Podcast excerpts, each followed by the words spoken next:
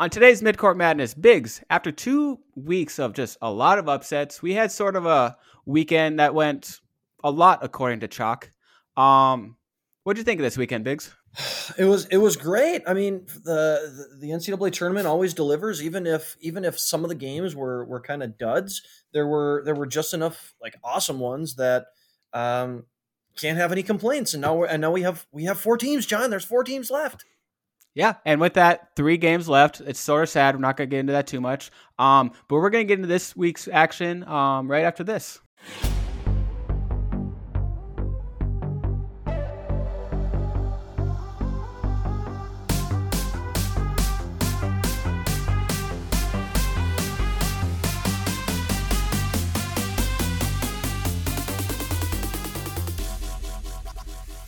So Biggs, which uh, which region do you want to recap first here? Well, John, you mentioned you mentioned all the uh, you mentioned all the chalk uh, teams that teams that go according to chalk. Um, let's start with the chalkiest of the chalky teams uh, with Gonzaga, the undefeated Bulldogs, uh, seeking to seeking to capture uh, the first undefeated team since I should know this Indiana in '76. I know it's in the '70s. Uh, continue on. I'll look that up though. Neither of us were alive at that time. Just uh, just just for the audience out there, uh, which probably knows because it's my mom and your friend. So both of those people should know that we weren't alive in the 70s. But I mean, Gonzaga, they're they're going they're shooting for an undefeated record here, and I don't see any way that the train is slowing down right now. They're just they're a juggernaut, and I don't even know what to take away from it because they just they kicked the living shit out of both the teams that they played, and I don't know what's what's your take on Gonzaga? They're they're going for they're two wins away from undefeated. They did not. It was never in danger this week. It, it hasn't been danger in danger at all this tournament. You know that game against Creighton. Um, you know they built up a double digit lead so fast, kept it the entire first half, and then extended it in the second half. Um, you know they won by 18. I think they're up by they're in the 20s, I believe, and so the game was never close. Um, and then they basically did the same thing all over again against USC. They sort of USC got it back to about eight or nine in the second half, but the game never seemed like it was in danger for them. They we talked last week about how they could have trouble with the size if they matched up with USC, but it simply didn't happen. Yeah, last week I, I remember we, we talked about you know which team you know assuming they were to get to an elite eight, which team between Oregon and US, USC would be the better you know quote unquote matchup for them. Uh, I said Oregon. You had you said USC, and I know we were talking, you know, off air prior to the game, even before the Oregon USC game. I think, and, and I, I, said, you know, I think I'm, I think I'm kind of coming around to your your way of thinking here. I, I, think I could see USC giving them a better game, and then you watch, and then you watch USC really have no problem dispatching Oregon, and I thought, okay, yep, this will be interesting. I mean, you've got the best, uh, you know, most efficient offense in the country against a USC team that had the best, I think, two point field goal defense in the country all season. So it's kind of a strength on strength matchup. Uh, it was a, a, strength on strength, but man, Gonzaga's offense was a whole lot stronger. They, there was just no problem. Uh, uh, they just carved them up. I mean, it, it, did it look like they were even trying? No, it didn't. And is it is weird because USC just dominated Oregon the round before, and frankly, like we were talking about, or I was talking about how I thought it'd be because of size. I feel like it's because of three point shooting. Yeah, USC. Well, USC's defense was was incredible. They they kind of busted out that zone, which they they don't play a lot, and, and you kind of wonder, it's like why not? I mean, they're so big. I mean, they have, you know, their point guard's kind of a little string bean type guy, but then they go six seven, six eight, six eleven, seven foot with the other four guys, and it's like, man, you can you can kind of recreate kind of a Syracuse kind of thing there, where it's just arms and legs everywhere, and and you saw Oregon just had had it took them forever to kind of figure it out, and, and, their offense was just in a just in a bind the whole game until really late in the game when they, they kind of made a push, but mm-hmm. just they kind of ran out of time. You know, it was just too little, too late. And, and, you're right, USC offensively was was terrific shooting the ball uh, in part, I think, because of all the attention that those inside guys command. I mean, I don't think either of the Mobley brothers scored a, a ton in that game against Oregon, but how many wide open shots do they create because all the eyeballs are are trying to clog up the paint? Um, boy, I mean Gonzaga just looked like I mean USC. I don't think their I mean their offense wasn't great the other night, but man, I mean Gonzaga look, made them look like a, a Division two team on the defensive end of the floor, and this is one of the best defensive teams in the country this season. Yeah, it's interesting about Gonzaga. Um, and I'm going to steal something I heard today from uh, Titus and Tate because Titus was talking about he compared Gonzaga to um, he said he has a friend who's a hockey fan. Okay, and he goes he asked this hockey fan what makes a good hockey player. Is it size? Is it speed? Is it you know placement of shots? And the hockey the hockey player was like, "What are you? Are you serious right now? Like it's basically everything." And Titus, That's not true. You don't think so? No, great hockey players. A the, the the the easiest way to spot a good hockey player is with the mask or the helmet that they wear. If it's got a face shield, not a great hockey player. great hockey players are the guys without the face shield on their mask. It's just a helmet with nothing, and they're usually missing teeth. Yeah, and so that act, that's actually the end of our first ever segment. That's uh, hockey talk with Biggs and Smalls. um, but back to it, Biggs. Um, he compared that to Gonzaga. It's like what makes them good? It's everything they rebound well, they move without the ball well, they pass well, they shoot well. They the players just know where to be at all times. And it was just an offensive clinic for them. It was, and I mean, you know, with with the the kind of Golden State Warriorization of basketball now, where everybody's obsessed with the three point line, and and you know, we'll talk maybe about this a little later with with Villanova in 2018, right? That was the last maybe great college basketball team that we've seen. It's only been a couple of years, but but that Villanova team was was you know undeniably amazing. And it was because they just overwhelmed teams from the three point line right? They had all these guys who could shoot and they just pile up threes on you.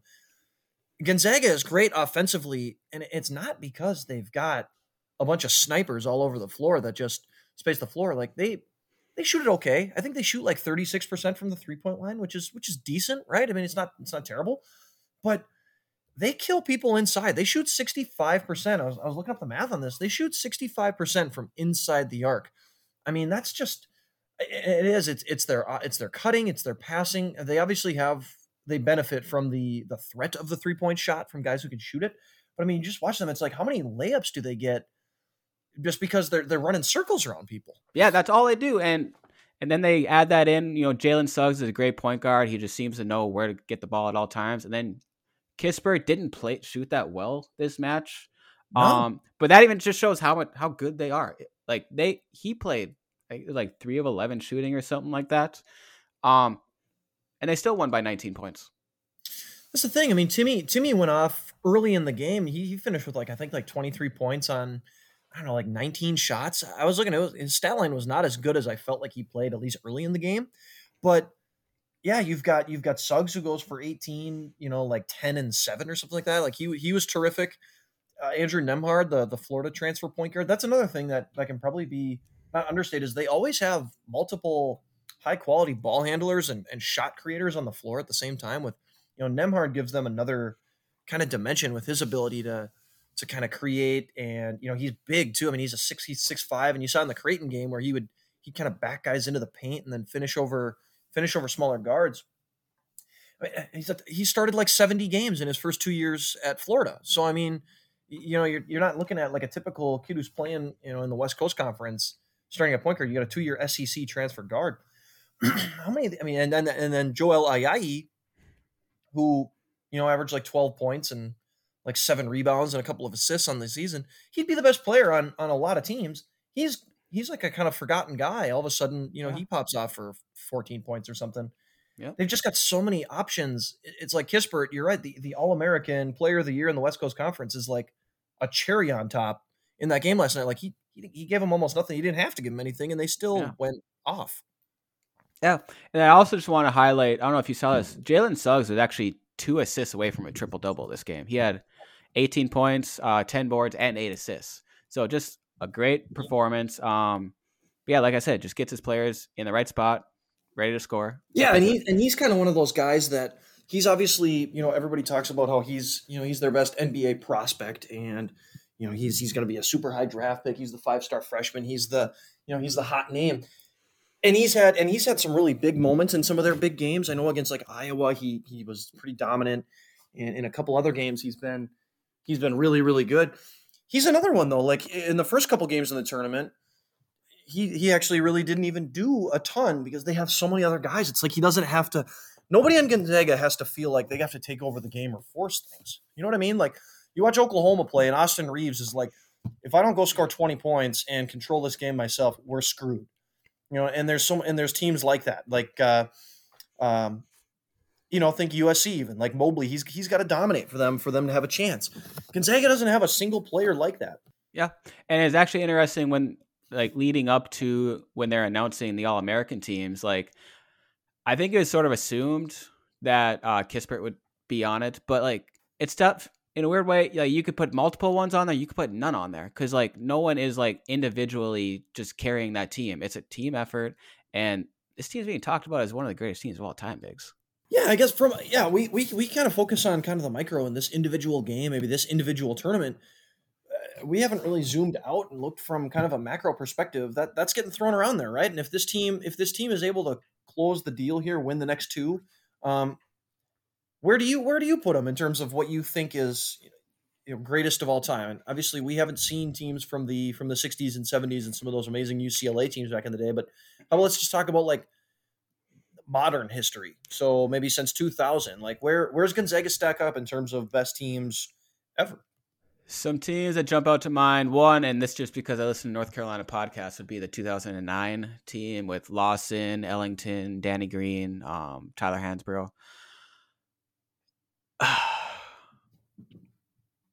I think they could match up. They have more shooting. Uh, considering they play more of a small ball lineup, it'd be curious to see how they match up on the boards against that team. Um, another one would be the Kentucky team of it, 15 with Anthony Davis, 2015. Anthony Davis was 2012. The 2015 oh, wow. team was was like oh, Karl Towns and uh, and Booker and the Harrison brothers. But yeah, so I mean, it's just a different roster construction than that Kentucky team or Duke from 2015, also with uh, Tyus Jones, Jahlil Okafor different roster construction. Um, I mean, I could see them competing with all those teams though. Yeah, I would, I would agree. The 2018 Nova team is another one that kind of comes to mind as just kind of a, a pure, we're we're just going to pile up three pointers on you and good luck keeping up kind of thing. Um, yeah, I would agree with that. That 09 Carolina team was was absolutely amazing. And they were they were dominant, as good a college team as I've ever seen. Um, that 2015 Kentucky team still they didn't even win the title, but oh my goodness, was that team that team was special, you know. Um, but that that's an interesting kind of conversation, right? I mean, what, does this, you know, when you're talking about a team like little old Gonzaga, you know, 20 years ago was this, you know, was was kind of the Cinderella darling cute team, and they've kind of transcended. Now they're they they are firmly at the the big boy table with with some of these blue blood programs, and and an undefeated does an undefeated season send them into another another tier, or are they kind of already there? You think? The blue blood is such a weird term to start with. I know we obsess over it. Yeah, it gets a little nauseating. I know. Um, as far as like, yeah, if they win a title, they'll be up in that discussion with them. Um, that's sort of their last thing. You know, they've been in one Final Four before this, lost to uh, North Carolina in the 2017 championship. Um, but yeah, a title would definitely put them in there. And speaking of blue bloods, Biggs, um, the next team we're going to talk about is a team that is a blue blood, and we didn't think after say the first weekend that there would be a blue blood in this year's Final Four. But that team is UCLA. This team's can you call them a Cinderella if they're a blue blood? Yeah, isn't that it's something weird that the plucky 11 seeded UCLA getting to the uh, getting to the Final Four feels a little odd, doesn't it? You know, they they they show the graphic here the other night of about 11 seeds getting to the Final Four, and you've got you know George Mason, uh, you've got Loyola Chicago, you've got VCU, and then you've got UCLA. Uh, something a little funny about that, huh? yep. Um, but no, it's been interesting because UCLA, for as good of the team as they have, is missing a lot of pieces. Jalen Hill, a six ten forward, as far as as well as Chris Smith, a six nine guard, both injured very early on this year. Arguably, you know, two of their better players on the team. They also had a uh, commitments that decided to go the G League route. I can't remember his name. You might know. Daishen Nix. Daishen Nix. Okay. And so they missed out on him as well. But Johnny Juzang, who is a Kentucky transfer, you know, Coach Calipari sure wishes he had him, has just went nuts this tournament. Yeah, to to your point about Chris Smith and Jalen Hill, the two guys that are out, you know, people not necessarily forgotten because it feels like they're getting mentioned a lot now. I mean, Chris Smith averaged 13 points and, and five and a half boards last year was their leading scorer. Jalen Hill was their number two guy. He averaged nine points and seven rebounds, led the team in blocks. So I mean, these guys are two starters. You'd think. Um, for for UCLA last year, and were, were considered you know key pieces of of what should have been a team this year. And, and Chris Smith was leading the team in scoring. I know before he went down. And and you're right, Juzang has has stepped up in just a huge way. I mean, he's been. I mean, you're talking like an all. I don't know. I know they don't do like an all tournament team, but how, how does Juzang? He's got to be. Uh, he's been incredible. I mean, he's averaging over 20 a game, and I mean, last night he had over half the team's points. He had 28 points in a you know, in, in just a slow, grinded out slugfest of a game. He's the only guy that can get a shot off, the only guy that can make a shot. He's he's taken his game to another level, and and I know he you know didn't play for Kentucky a ton as a freshman. He was he was one of those guys I believe who kind of reclassified. Um, so he should have been like he's like young for his for his uh, for his age. So he, he reclassed and he wasn't like I mean I think he was like a five star prospect, but I don't think he was like a surefire. Everyone expects this guy to be like you know the number one pick or something type guy. So like generally, it takes those guys a little while. Eh, so you can you can kind of see where Calipari wouldn't play him, but did he get did he get this good over over one year? Or, I mean, how, it's kind of hard to explain, isn't it? I mean, a guy who couldn't get off the floor for a Kentucky team that was like you know good last year, but not great. What's the problem with Kentucky every single year? We don't have any shooting. They have too uh, many players, and like I think he gets to UCLA and he what's the word empower he feels more empowered to just go out and shoot and try and take over the game at kentucky he's surrounded by five other five star prospects and he's just lost in the mud but he goes to ucla he's their most talented player so he's going to shoot the ball.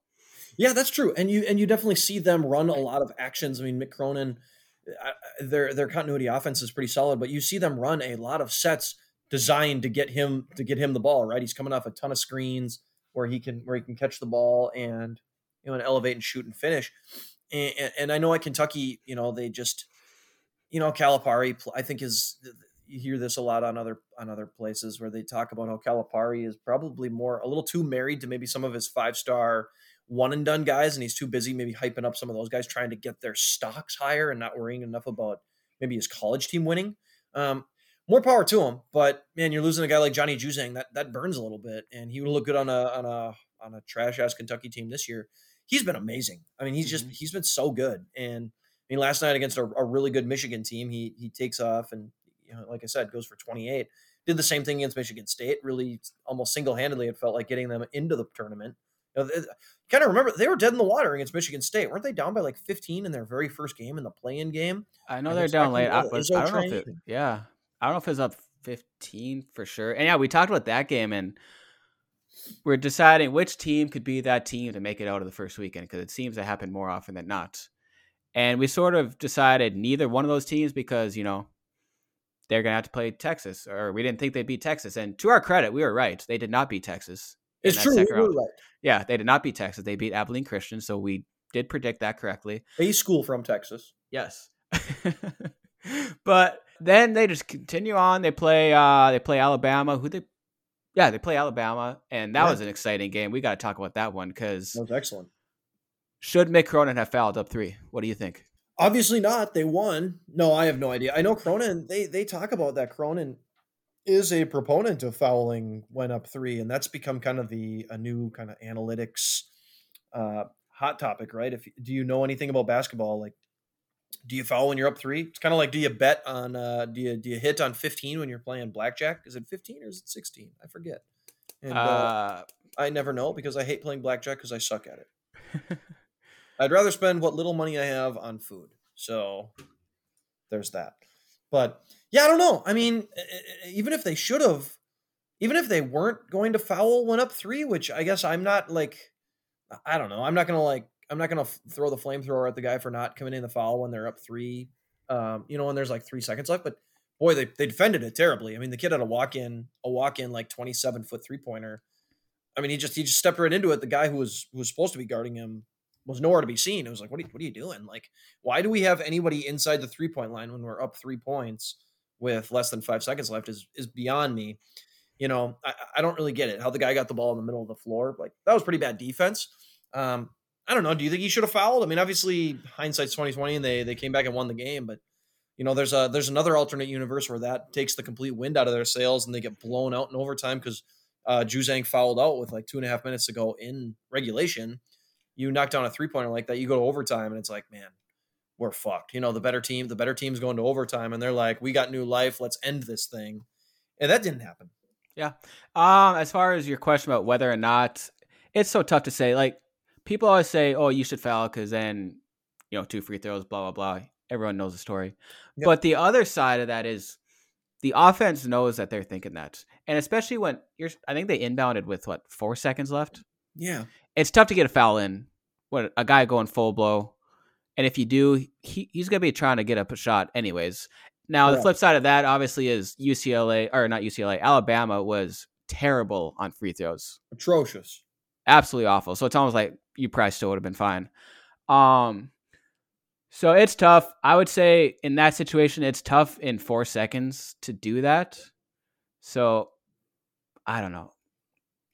It's it's it's a hat a piece. Let's not talk about it. Right. Um but the more interesting part, Biggs, is if I remember correctly, Juzang fouled out late in regulation, correct? Yeah, he fouled out with like two and a half minutes to go. Yeah. And so with that, as well as the momentum Alabama picked up from hitting that buzzer beater, I mean, I thought UCLA was dead in the water. But then, not out of nowhere, but your boy Jaime, Jaime Jaquez just dominated that overtime.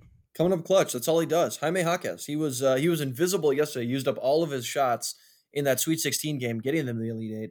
Uh, he he's been terrific. I mean, really, UCLA plays what like six and a half guys. They basically play their starting five and then maybe like one bench guy. But I mean, these guys are logging pretty big minutes. Uh, and and Jaquez has been he's been terrific. I mean, he, he's just he's been great. They've all they've all kind of there there isn't really a zero in their starting five. They don't have like a weakness, a really bad player that you can be like, man, they, they can get exposed. Everybody's just kind of stepped it up, and and Jaquez has he's had a, as you know Juzang's been been kind of the the go to story for them, right? I mean, he's been amazing. Jaquez has sure had his his fair share of of big moments as well. Yep. And then you add in the best hair in college basketball, Tiger Campbell. I found it interesting last night. There talk he had some floaters over um like Hunter Dickinson. Yeah. They're a big man. And they're just amazed by it. Well, I feel like with that hair, Tiger Campbell has to be at least six nine. That's true. A six nine guy scoring over a seven footer is really not that big a deal, right? Um, you know, so you're right. I mean, it's he's not he's not undersized. He's not. But is he? But is he less tough then too? Is he left? Is he less gritty? You don't hear six nine guys being you know tough and gritty. True. Five eleven guard. There's there's something heroic about those guys. Those little those little short guys. You're right though. If he's six nine, uh, now he's just another Titan out there. Yes, that's right. Um, Let's see what else do I want to touch on. Uh, Michigan, did we write them off too soon? They did have an impressive run. We, or I should say, did I write them off too soon? I don't know if you were quite on the bandwagon with me. Um, but they had an impressive run those first three rounds, especially that game against Florida State. I don't know what got into Florida State, but they just were not good. Yeah, Michigan's just better. You know, I mean, I, I think I picked Florida State. I actually think I picked Michigan to lose in the second round, but in hindsight, you know, when, when you kind of you reconstruct this thing, you know, backwards, you know, I know the Isaiah Livers injury is you know a, a, good talking point for them. And when anytime you take one of your better players out of the rotation, it's like, all right, you, you expect to step back. You, you start looking at their team though, and it's like they're really good. You know, one guy doesn't make Michigan great. It's not. I think I said this before. It's not like Iowa, where Luka Garza is the reason Iowa was was really good. You know, it's not. uh It's not like USC, where Mobley is the reason they're they're really good. You know, it's not they don't have just one guy. They've got a lot of really good players. They got a lot of kind of B B plus guys. You know, you take away Livers and and other guys are capable of stepping up. Chaundee Brown, he averaged double figures for the last two years playing in the ACC at Wake Forest. I know Wake Forest kind of sucks, but like the guy the guy was pretty productive. So it's not like he's just some random two star recruit bench guy who's just never who's you know shit his pants the second he has to play big minutes in a major college basketball game. They had pieces and boy, I mean, they're uh, they're just an absolute atrocious shooting night away from probably being in a Final Four, and and I tend to think they would have probably given Gonzaga. I think that game would have been a little more competitive than than I expect a UCLA game to be, but we keep hating on UCLA and expecting them to lose at some point, and the water just keeps not finding its level. Um, but yeah, I mean, Michigan, what a run! I mean, getting to the Elite Eight. I don't remember where they were picked in the preseason to finish, but I know they were not a ranked team in the preseason for whatever that's worth. They were kind of one of those I think they were kind of in like that receiving votes category where if you know if you rank 35 teams, they're probably ranked, but they weren't ranked in the top 25. And, and they were awesome, and, and they were definitely the Big Ten's best chance to win a title, which is which is kind of funny that we go yet another season where we're talking about how there's you know that there's 12 teams that from the from the Big Ten that can get into the tournament, and then you know one gets to the the Elite Eight, one gets out of the first weekend, and they get upset by an 11 seed. yeah. And one performance I did want to highlight from uh, that Florida State game um, against Michigan, um, Brandon Johns, who I think is the one who basically replaced Isaiah Livers in the starting lineup. And Livers, we talked about last week how averaging 13 points a game, and they haven't really done it with one particular player replacing those points. Well, he almost did this game. He averages about four points per game. He had 14 against Florida State, so he played very well. Did not play as well against UCLA, but did play very well to get them into that Elite Eight matchup. Does Johns count as a first name? I mean, I know John is a first name. Is Johns count as a first name? I'm going with a no on that one. Okay, so he doesn't have two first names. so we can trust him. We can trust him, except we couldn't trust him last night. No, I couldn't trust anybody. I mean, how about that? How about late late game situation for Michigan or, or, or Wagner gets I mean, that three pointer that he had with like 20 seconds left on the clock, whatever it was, like the third to last decent look they got, that was as good a look as you're going to get late in the game, right? I mean, and he just seemed off the whole night. Well, he was, yeah, he was brutal. I mean, he went yeah. one for 10 from the field or something like that. I mean, that three pointer was, you know, it's, it's like an NBA range three pointer and he just airballs it short. It's like, man, yeah. you, you can't want a better shot than that. Your best player getting the shot on the line and he just foot too short. And then what do you Amazing. think? What do you think about uh, Mike Smith pulling up for three instead of driving it? The I I didn't like it. You know, when I was when I was watching in real time, I thought, why not try to take one more dribble, hammer your way to the paint, and like draw a foul? Because let's be honest, the refs are probably going to give you a foul call if you if you crash in there and try to try to draw contact. Um, I know Campbell. When you look at when you look back again, Campbell is like in a dead sprint, basically yep please shoot the please shoot the Russell Westbrook run in kind of three pointer. Like I'm not giving you the lane. Um, I don't know. I haven't I didn't watch it over enough times to really like form a, another opinion on it and really feel one strong way or another. Good three pointer. I mean, wide wide open shot. It's you know it's not an easy shot because he's because he's basically going full speed into a into a three. But I mean, a makeable look. And the kid the kid wasn't really contested. But I don't know. Do you, do you think he should have? Do you think he should have tried to hammer his way to the rim? I love going for the win there. I really do. Of course you do. Course I you do. You're such a millennial. uh, let's see. We're gonna move on to the next one, but first, Biggs, I do have have a little trivia question. It's topical for for this region in particular. Ooh. So obviously UCLA made it as a double digit seed, number eleven. Yep. There have been five other double digit seeds to make the final four. Name them. Five other double digit seeds. Okay, well, we know Loyola Chicago just recently did it 2018. Yep. Uh, we know VCU did it in 2011. That is correct. We know George Mason did it in, I don't know, 20, 2006. That is perfect. Wow. All right. I'm trying to think of any more in recent years. There's one that's recent years. There's one from the 80s. Okay the 80s one I'm not going to have uh, as great a chance on. I'm trying to think.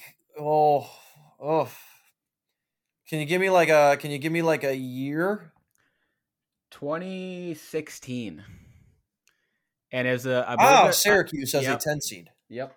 That is correct. And in the, the 80s, I don't know. I'm trying to think of the teams that won. What, what team won the title the year that uh, was it? Was it the year Villanova beat Georgetown? It well, Louisville won it. Louisville won it. All right. Um, I have no clue. LSU, 86. Was that Shaq? Uh, no. When was Shaq drafted? No, Shaq was drafted like 96 or something like that. Man, he's that young, huh? Let's see who I can come up with on their team. Derek Taylor? Whoa, this is interesting. Their head coach, Dale Brown. Oh, okay. Who went to college at Minot State in our our home state of, of North Dakota. Oh, okay. Is North Dakota like Minnesota, where if he's from North Dakota, we have to kind of root for him? Yes. Because if so, so, I'm the biggest Dale Brown fan. We're officially LSU basketball fans. Okay. Yeah. yeah. That's my yeah. team. Okay. Perfect.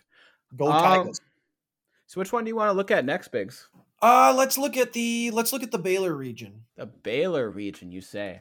And let's see. They had a little trouble that first game. I would, should say trouble. They were down at the end of halftime, but then they just I wouldn't say dominated, but they were they were able to hold Robinson Earl in check. Your boy, the guy you selected to your team last week, they held him in check. How how does that make you feel? Yeah, he was quiet. I think he had. I think he had like eight points or something like that. And you you saw like the first half was if you could like, if if you could draw up basically the perfect script for how Villanova wanted to play, and if they were going to have any chance to beat Baylor, it was exactly what they did in the first half, which is keep the possessions to an absolute minimum. Basically, morph into Virginia, right? Play extremely slow.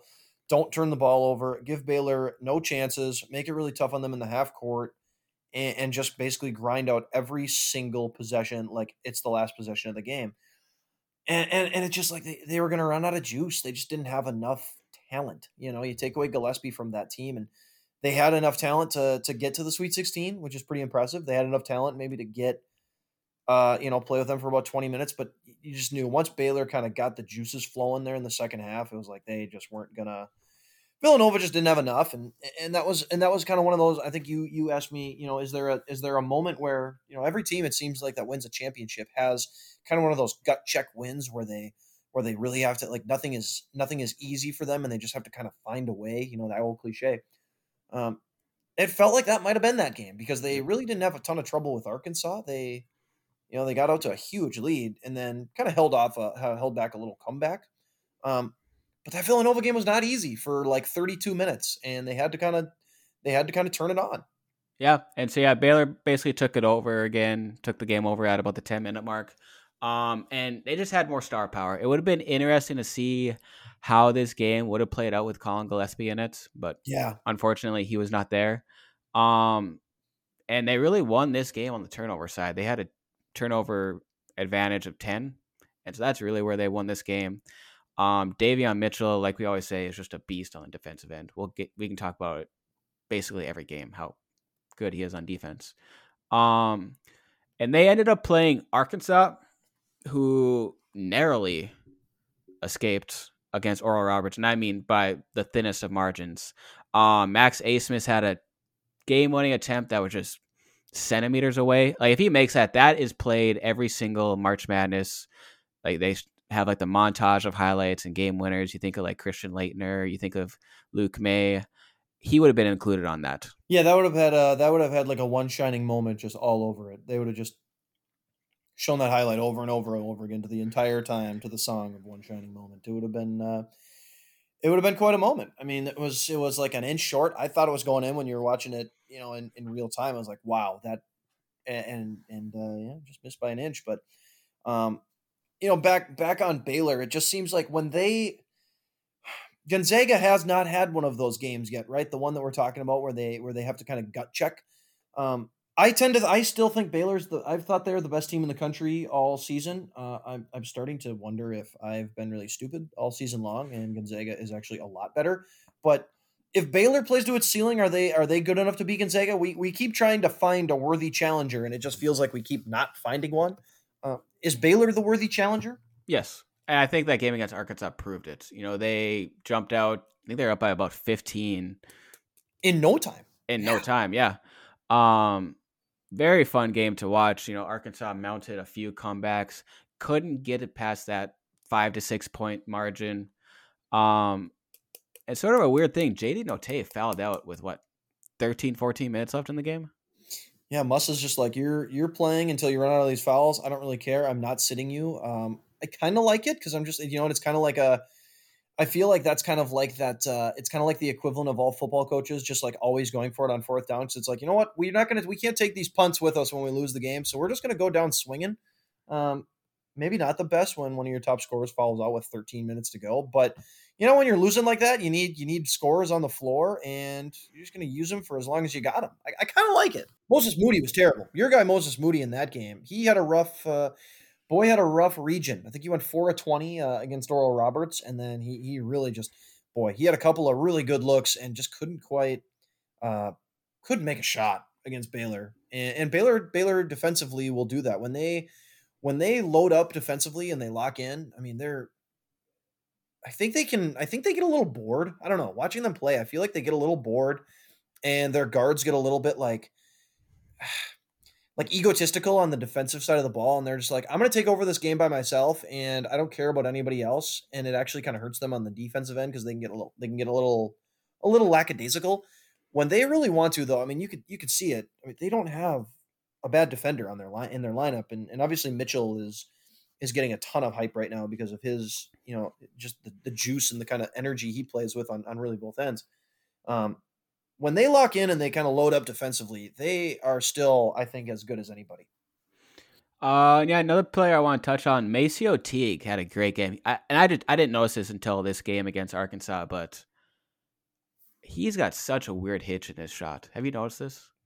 Yeah, it's like uh, it's kind of like remember, it kind of reminds me a little bit of, um, like Kevin Martin back in the day. Yeah, I remember watching him with the Timberwolves. He Shoot, shooting it, it from his hips. Yeah, he'd bring it up from his hip. Teague kind of does the he doesn't quite bring it from the opposite hip, but like yeah, it's like he stops at his hip, and then he just like it almost like he. I'm like motioning the shot for some reason, sitting here on my couch. He like he like. For for those listening, Biggs is basically doing a volleyball set, is how I would describe it. Yeah, I'm like I'm like yeah, I'm like I'm like setting it exactly. That's I feel like that's how he shoots. I don't know. Uh, the kid can score though, man alive. I mean, he can. I mean, there were a, there were a number of times, and and I do think if there is a weakness on Baylor, um, I think their two guards are like almost too good at creating their own shot, and they get a little dribble happy. They get a little isolation happy, I think, and, and the ball kind of stops moving. Uh, when the ball moves, it's it's Gonzaga esque, where it's uh, they're tic tac toeing around, and and a guy like when Teague gets somebody to set him up for an easy shot. I mean, it's it's money in the bank the kid is a the kid's a sniper when he gets an open shot and he can load it up. Uh, and yeah, we Arkansas, like we talked about, you know, had that double digit deficit very early on, which is really the story of their tournament. All three of their wins, they had a double digit deficit, as many as 14, I want to say, through the first three rounds. And they had it again this time, very, very early on, with about, it might have been within the first five minutes, they were down 15. Um, yeah. And this time they just could not come back. They got it to within like four or five, but that was about all she wrote for them. Yeah, and that's obviously not going to work. Uh, you know, when you run up against a team like Baylor, when you get to the Elite Eight, it's hard to it's hard to make double digit mount double digit comebacks because the teams you're trying to come back on uh, are generally difficult to put runs on, and that's the same thing with Gonzaga. It seems like both. I mean, Gonzaga and Baylor both kind of got out to just scorching starts in both their games uh, because of some weird turnovers. I mean, Gonzaga's turning over of USC some of them were just kind of like mind boggling how they just USC kid would dribble the ball and, and Gonzaga was like, oh, hey, I'll just take this away from you. And now we're going to go get a layup. Baylor kind of similarly just took over the game in the first five minutes of the game and like put an end to it right there. It'll be interesting to see because both those teams do that. They're not going to do it to each other, right? I mean, I can't imagine, I can't imagine either of those teams is going to be able to do that to the other. Um, you know what I mean? Yeah, and so that's obviously that's the game we all want. It's a game we lost out on. So hopefully Monday night we're gonna find that out. Yeah. Here's a question for you. Yeah. All right. So we've got we've got our final four, right? We've got UCLA, we've got Gonzaga, we've got Baylor, we've got Houston, who we'll touch on. How about the teams that lost? Michigan, USC, uh, Oregon State, and Arkansas. Which one do you think is the best setup, maybe, to get to a Final Four in the near future? Just out of those four teams, the ones well, the that four lost. teams that didn't quite get there. Yeah, the four teams that lost in the Elite Eight. Who do you think's best set up now to to keep to to to make another run here next? Michigan. I I think you know the transfer portal is looming over everyone right now, but I feel like do Michigan players ever transfer? I don't think they're going to lose much on transferring or transfer players, and they're also not a one and done factory. I do think Hunter Dickinson who is a freshman, will still be there next year. He needs some polishing. We, I was t- messaging my friend last night, and I was like, he does not have a right hand. No, he does not. He's, you can tell he only wants to go left. He wants to go over that right shoulder. He needs to work on that. So I think he's gonna be back. And then with the rest of the players, I think they have the best chance. And they just, it seems like recently they're the team that always seems to make these deep tournament runs, even though they're they don't have those five star one and done guys. That's a great point. They have. They've done. It's it's it's obviously not entirely been under Juwan Howard's watch. You know, this is only his first tournament, which it's kind of easy to forget. This is his first NCAA tournament as a head coach, and they get to the Elite Eight, which is pretty impressive, and and also maybe a little bit eye opening considering you know some of the things last night they did tactically. Probably, you know, their offense really went in the tank, and I, and you wonder if maybe he could have could have called some different stuff. I don't I don't really like second guessing. It's kind of like second guessing offensive coordinators for for football fans. They're all just it's weird to me, but um, except when it's the team I like, then my offensive coordinator sucks and I'm smarter than them. But yeah, I mean, Michigan, you're right. They, they I don't think Dickinson's going to be gone. It's going to be, you know, the whole offseason is just going to be a giant clusterfuck because of how many guys. Can, I mean, it doesn't count as a year of eligibility. So how many like good seniors decide to come back? How many guys, you know, enter the transfer portal? How many guys decide to test the waters in the NBA? I mean, that number continues to grow every year, and every year guys keep trying to leave. But you know, the thing is, like, every, everybody's like, well, even if I don't get drafted, I get to go play in the G League. G League's kind of running out of spots, you know, because yeah. there's, there's only so many jobs. You know, if 100 guys go, 45 get drafted. Um, you know, G League doesn't come up with 55 new uh, 55 new jobs every year. Um, so you do wonder if how many guys are going to stay. Does does maybe Franz Wagner decide after after that game? You know, he, he's probably somewhere in the first round. Does he come back? I don't know. I but mean, even then, they they have the players to reload. They do. They well, not only do they have the players. I mean, they're going to lose. They're going to lose a handful of guys. I mean, a lot of those guys are seniors. Um, but you're right. Dickinson is like probably got all America written all over him going into next year, and then the recruiting class is stacked, and the transfer portal works both ways. You know, I think they're going to be a factor in the transfer portal. People are probably going to want to come play with Juwan Howard. He's done a good job of uh, you know grabbing talent and proving he can he can kind of mold teams together. I, I think that's a great one. Um, who do you? think? I think Arkansas too, because of Musselman. He's comfortable in this transfer kind of nomad kind of world we're living in with all the transfers. He did it this year, piecing together basically a roster full of just awesome transfers. You look in and you look and watch, you know, some of these transfer portal guys. They'll they'll name they're down to you know they're down to their their final four, and this is the school that's recruiting them. I swear Arkansas is in on every single transfer. I mean, they're they're a machine on the transfer portal, and their season just ended two days ago. Uh, I wouldn't be surprised at all if Arkansas is is right back in that mix, hunting transfers in a big way. Yeah, could be. And yeah, that transfer portal thing, that's going to be. It's a lot. Oh my god! You know, like the uh the gif from uh the movie Hangover, like with the blackjack and all the numbers floating around his head. yes, that's that's what the transfer portal is going to be like, trying to figure out who's going where and oh my god like when i do like i do like these little cheat sheets for all the teams that you know about I don't know how I'm gonna figure out who's on what team going into next season. Yeah, it's gonna be it's gonna be impossible. You're gonna have to wait. I mean, just so long because there's there's over thousands there's thousands of players already in the transfer portal, and we're not even into April yet. Yeah, I heard someone say there's about 4,500 total Division One men's college basketball players. Today, earlier today, there's over a thousand people in the portal. That's a quarter of, of the players. Yeah, it's a, it's absurd, and yeah. Um, that's the new world we're living in. Apparently, that's the that's that's what players want, and uh, you know, for better or worse, that's the way it's going to be. So get comfortable with it because it's what's it's what's happening, and um, yeah, it's going to be it's going to be incredible seeing how much turnover there is, and yes, we've talked about it. Some of it, some of it, I guess I can understand. Some of it, I will never be able to understand, but it is what it is. But you know, which coaches adapt to it the best, and I, I tend to think both those guys, Howard and Musselman, I think are, are really equipped to do it. I don't know if Oregon State is ever going to be like a transfer hotbed or even like a talent accumulation hotbed. So it feels like this kind of run that they just had is like a once every really long time kind of thing. I mean, I wouldn't be surprised if they're not in the tournament. They're losing a lot of their their top guys, and you know who knows? They weren't really supposed to be in the tournament anyway. Which is what, in part, what makes the tournament super fun is when these teams that you know you just wouldn't expect to do really well come out of nowhere and and go way further than they should. And I tend to think they'll probably drift back into like college level anonymity for a little while. You know, nobody really thinks about Oregon State mm-hmm. when they even think about the Pac 12 in general. Yep. Uh, and then who knows with USC, you're losing the Mobley brothers, probably at least the one that that really made them awesome. And but that's another one. I mean, uh, you want to talk about when guys want to think about transferring. If you want to just go somewhere cool like California or Los Angeles, um, that doesn't sound so horrible. So I'm sure there'll be a factor in that game as well.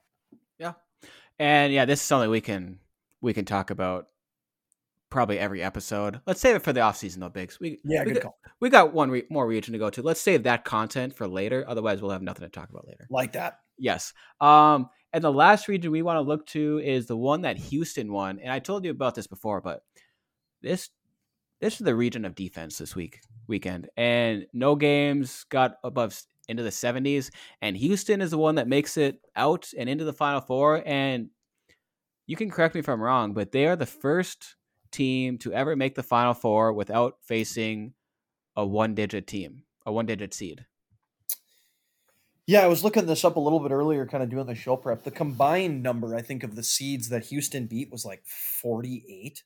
Mm-hmm. Uh, and the other three teams were like in like the the the mid 20s. Maybe Gonzaga, I think, was like 32 or something because you know you beat a 16 seed if you're Gonzaga and Baylor, and uh, you know your number is going to get high pretty quick. But Houston beat a 15, a 10, a 12, and an 11. it's yeah, eh, you know, and, and you know you talk about I don't think at any point in this entire season have we thought Houston is a championship level team, right? Everyone kind of I mean, we, we acknowledge that Houston is is a good team. You know, they're really solid, right? They play great defense, they hit the glass, they do the Houston stuff. They're they're really tough. Good team. I don't know if I've ever thought I close my eyes and I think, yeah, I can see Houston winning the national championship. But they're they're in the final four, so it's like you know, they got a shot. Yeah. And it's been interesting because they really lost arguably their best player um, in about, I think, December. Caleb Mills, he left um, to transfer, um, which is weird on its face. I'm, I probably shouldn't speculate at all on that because maybe some family issues. Um, but he transferred mid-season to Florida State. And, like he'll play next year and everything. Um, but they're still here in the Final Four. Yeah, I mean it's just it's it's it's incredible how some of these things. I mean, we talked about with UCLA losing Chris Smith and and Jalen Hill, and obviously, uh, t- uh, Daishen Nix, their point guard. The you know not losing him, but you know you you expect a five star prospect to enroll in your team, and then in the middle of the summer when all the other good point guard prospects are are off the board, now he goes, yeah, never mind, I'm not going to play for you uh, you know that can that can throw a wrench in everything. That throws a wrench in your plans, and, nobody's going to be weeping for these coaches who make millions of dollars, but uh, that makes your job a lot harder. You know, it makes it harder for your team to to do well, and that they're successful with that is is incredible. Houston's in a similar boat. I mean, they lost uh, Fabian White, who who just came back to their team, coming off the bench now. He was supposed to be a starting starting big man, kind of a double figure scoring caliber guy. He tore his ACL like super early in the offseason, I believe. I'm not mistaken. He had a he had a big injury he wasn't supposed to play this entire season. And he's come back and he's given them solid minutes, but like he's not, you know, a feature guy or a focal piece to their team. Um, they lost another guy named Nate Hinton, who was um, a solid piece last year for them, who averaged I think ten or twelve points and, and was a, one of their top rebounders. He left. To, he declared for the NBA draft, and he goes undrafted. And nobody thought he was going to get drafted. There was no chance he was going to get drafted. He left anyway. That's a player that. That's the type of player that when they leave, it's like that. That hurts you know, everybody knows Zion Williamson is going to leave for the NBA draft uh, after his first college minute. They're mm-hmm. like, yeah, this guy's not going to be in college. These five star players, they enroll in college, and you expect, you know, barring something really, really shitty happening, this is a one year thing. It's the guys like like Nate Hinton who average ten or eleven points, who are who are quality college players who are never going to play in, in the NBA, who leave, and it's like that that can that can wreck a lot of programs, and it didn't wreck Houston, and they just kind of kept on plugging. Caleb Mills, to your point, was believe the preseason player of the year in the American Conference, and um, you know he bails after like four or five games, and here they are. They get to the Final Four. They're a high quality team anyway, and it's just uh, it's impressive. And and I know you know everybody talks about like these these coaches who instill this kind of culture on on different teams, and that I think is is the sign of just a high quality program is is when you're able to just kind of rinse and repeat and replace guys and, and you just you you develop and, and new guys kind of step up and I don't think Caleb Mills was like, I don't know if he's like a top 50 player in college basketball. He's okay. You know, he was good. He was good as a freshman. He was really good. But I don't know if, I don't know if the second he transferred, I, I don't think what's amazing is that I don't think like, I don't think anybody's opinion of Houston really even changed. It's like, okay, well, that sucks, but they're still going to be really good. And they were. Yeah. And as far as this team's identity, you know, they really, they don't win pretty. Um, Gorham is another post player, undersized. He's only six seven. Um, but he's just uh, yeah, I was just about to say he's a beast in the middle. He averages nine point nine rebounds a game, and then DeJon Jarreau is another player I want to highlight just because he's sort of he's sort of the forgotten player as far as the backcourts. Um, but just sort of their do it all guy. He averages about ten points per game, but he's sort of overshadowed by Grimes and um, Sasser. Um, but like out I don't know. College puts out plus minus stats. He might have the plus best plus minus out of those three, to be honest. Yeah, I, I think I said it on our last pod. I, I don't care what he scores. I I, th- I feel like he's their best player. I mean, Yeah. I know Grimes is going to be the guy that when they when they need to get a shot, you know, he's the guy that that takes the big shots, and and generally he makes them. You know, he's a pretty good scorer. I think Jarreau is their best player. I think he's their most important player. I mean, he's outstanding defensively. He's, I mean, he locked up Buddy Boeheim, my guy Buddy. He put him on lockdown. Yeah, let's talk about that. Like, what happened? He's I'm just looking at this. Houston's, 12, Houston's 12 points on three of thirteen shooting.